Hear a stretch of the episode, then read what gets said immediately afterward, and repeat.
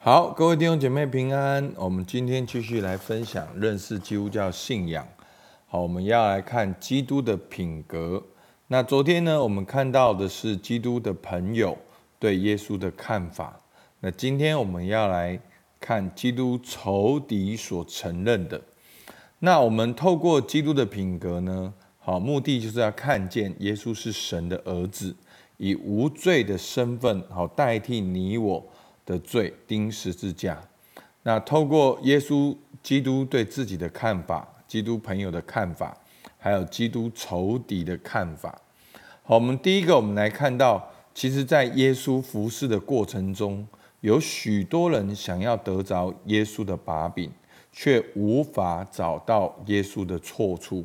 在马可福音三章二节，众人窥探耶稣在安息日医治不医治，意思是要控告耶稣。好。马可福音十二章十三节，后来他们打发几个法利赛人和几个西律党的人到耶稣那里，要就着他的话陷害他。好，所以呢，这些的仇敌呢，他们是要窥探耶稣，控告耶稣，他们要到耶稣那里假装听耶稣讲话，要透过他的话语来陷害他。好。那今天的最后，你就会知道说，他们就连要这样子做，这些的法利赛人跟西律党人，他们就连要这样子刻意的找耶稣错处，到最后的审判，还是这些的领袖亲自说，他们找不到耶稣的罪。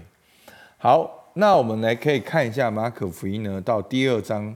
到第三章呢，有四个描述，好，当时的好这些耶稣就有仇敌要如何的来控诉耶稣，好，有四个控诉。第一个控诉他怎么能够赦免人呢？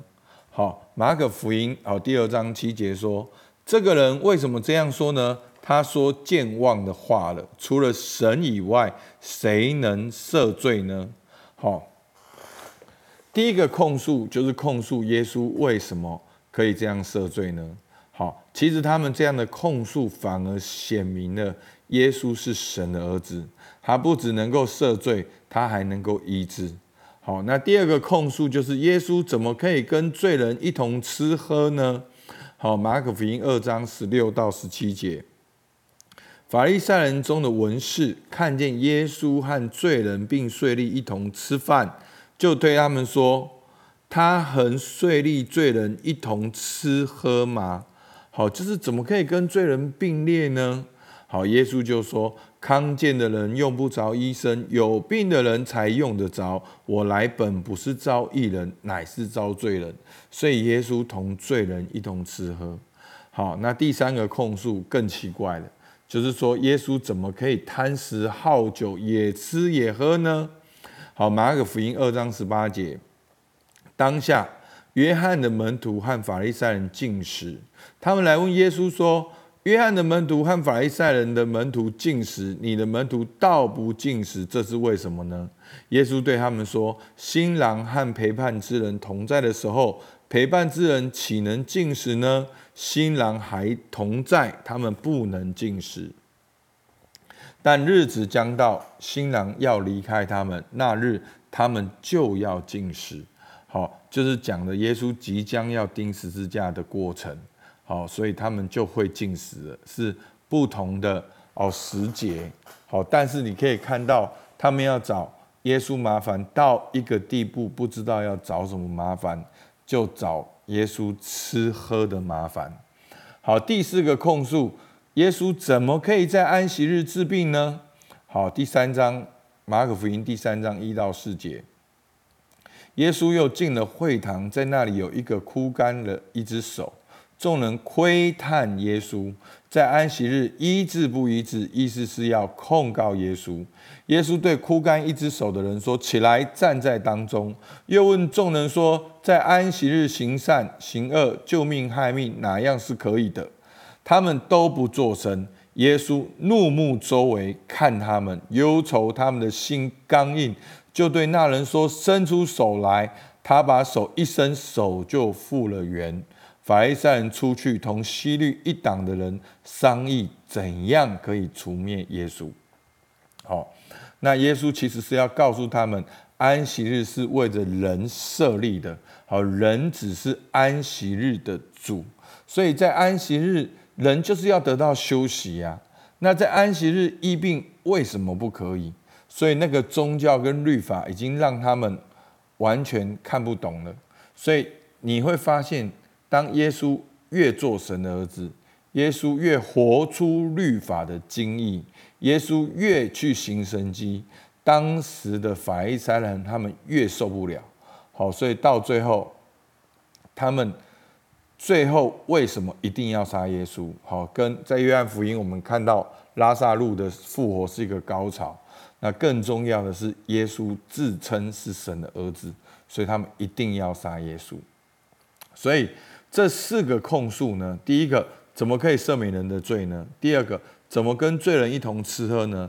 第三个，怎么贪食好酒也吃也喝呢？第四个，怎么在安息日治病呢？这四个控诉反而显出耶稣更是神的儿子，更有神儿子的性情跟爱。好，在我们的当中，好，所以前面这些人呢，特别讲到了法利赛人跟希律党人。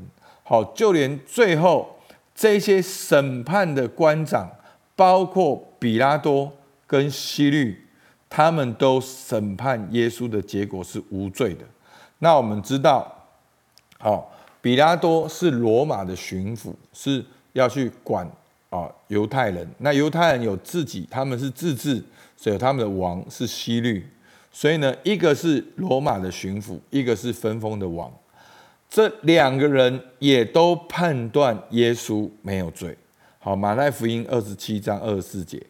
比拉多见说也无济于事，反要生乱，就拿水在众人面前洗手，说：“流这一人的血，罪不在我，你们承担吧。”好，就是你们一定要杀耶稣，跟我没有关。好，所以特别是那一句话：“流这一人的血”，连罗马的巡抚都知道耶稣是异人，甚至不敢杀这个人。但是众人的叫声，好是太大了，他们不杀的话就要叛乱，所以他就是洗手表明无罪。好，那在路加福音二三章十三节一样的描述。好，比拉多传齐了祭司长和官府，并百姓，就对他们说：“你们解这人到我这里，说他是诱惑百姓的，看呐。”我也曾将你们告他的事，在你们面前审问他，仔细听哦，并没有查出他什么罪来。二三章十五节，好，路加福音二三章十五节，就是希律也是如此，所以把他送回来，可见他没有做什么该死的罪。好。所以呢，西律查不出来什么罪，送到比拉多，比拉多也查不出来他有什么罪。好，所以呢，这就是耶稣基督的品格，这就显明了耶稣基督是道成的肉身，是神的儿子，他要以无罪的身份为你我的罪被钉在十字架上。好，所以求主帮助我们，让我们看到，让我们起来默想。好，真正审判耶稣的人。都判耶稣无罪，找耶稣麻烦的犹太人也无法定罪耶稣。好，其实我们可以想一下，在你信仰有哪一些好，你可能觉得很奇怪，甚至无法理解的事情。好，有哪些事？但是你退而不想，是否这就是信仰的特色，可以帮助到你的地方？所以弟兄姐妹。牧师这样看了看，好像对弟兄姐妹最难的，真的不是一个要求、一个律法，应该做一二三四五。我发现最难的是承认自己的软弱，是承认自己真的不是想象中的那一个人，好像自己没有这么属灵，好像自己没有这么爱主，好像自己不是自己想象出来的那一个人，哇，整个就崩溃瓦解了，然后非常的震惊、害怕，甚至逃避，到攻击，到反扑，到结党，到说没有用。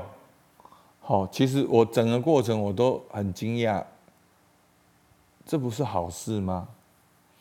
弟兄姐妹，牧牧师是。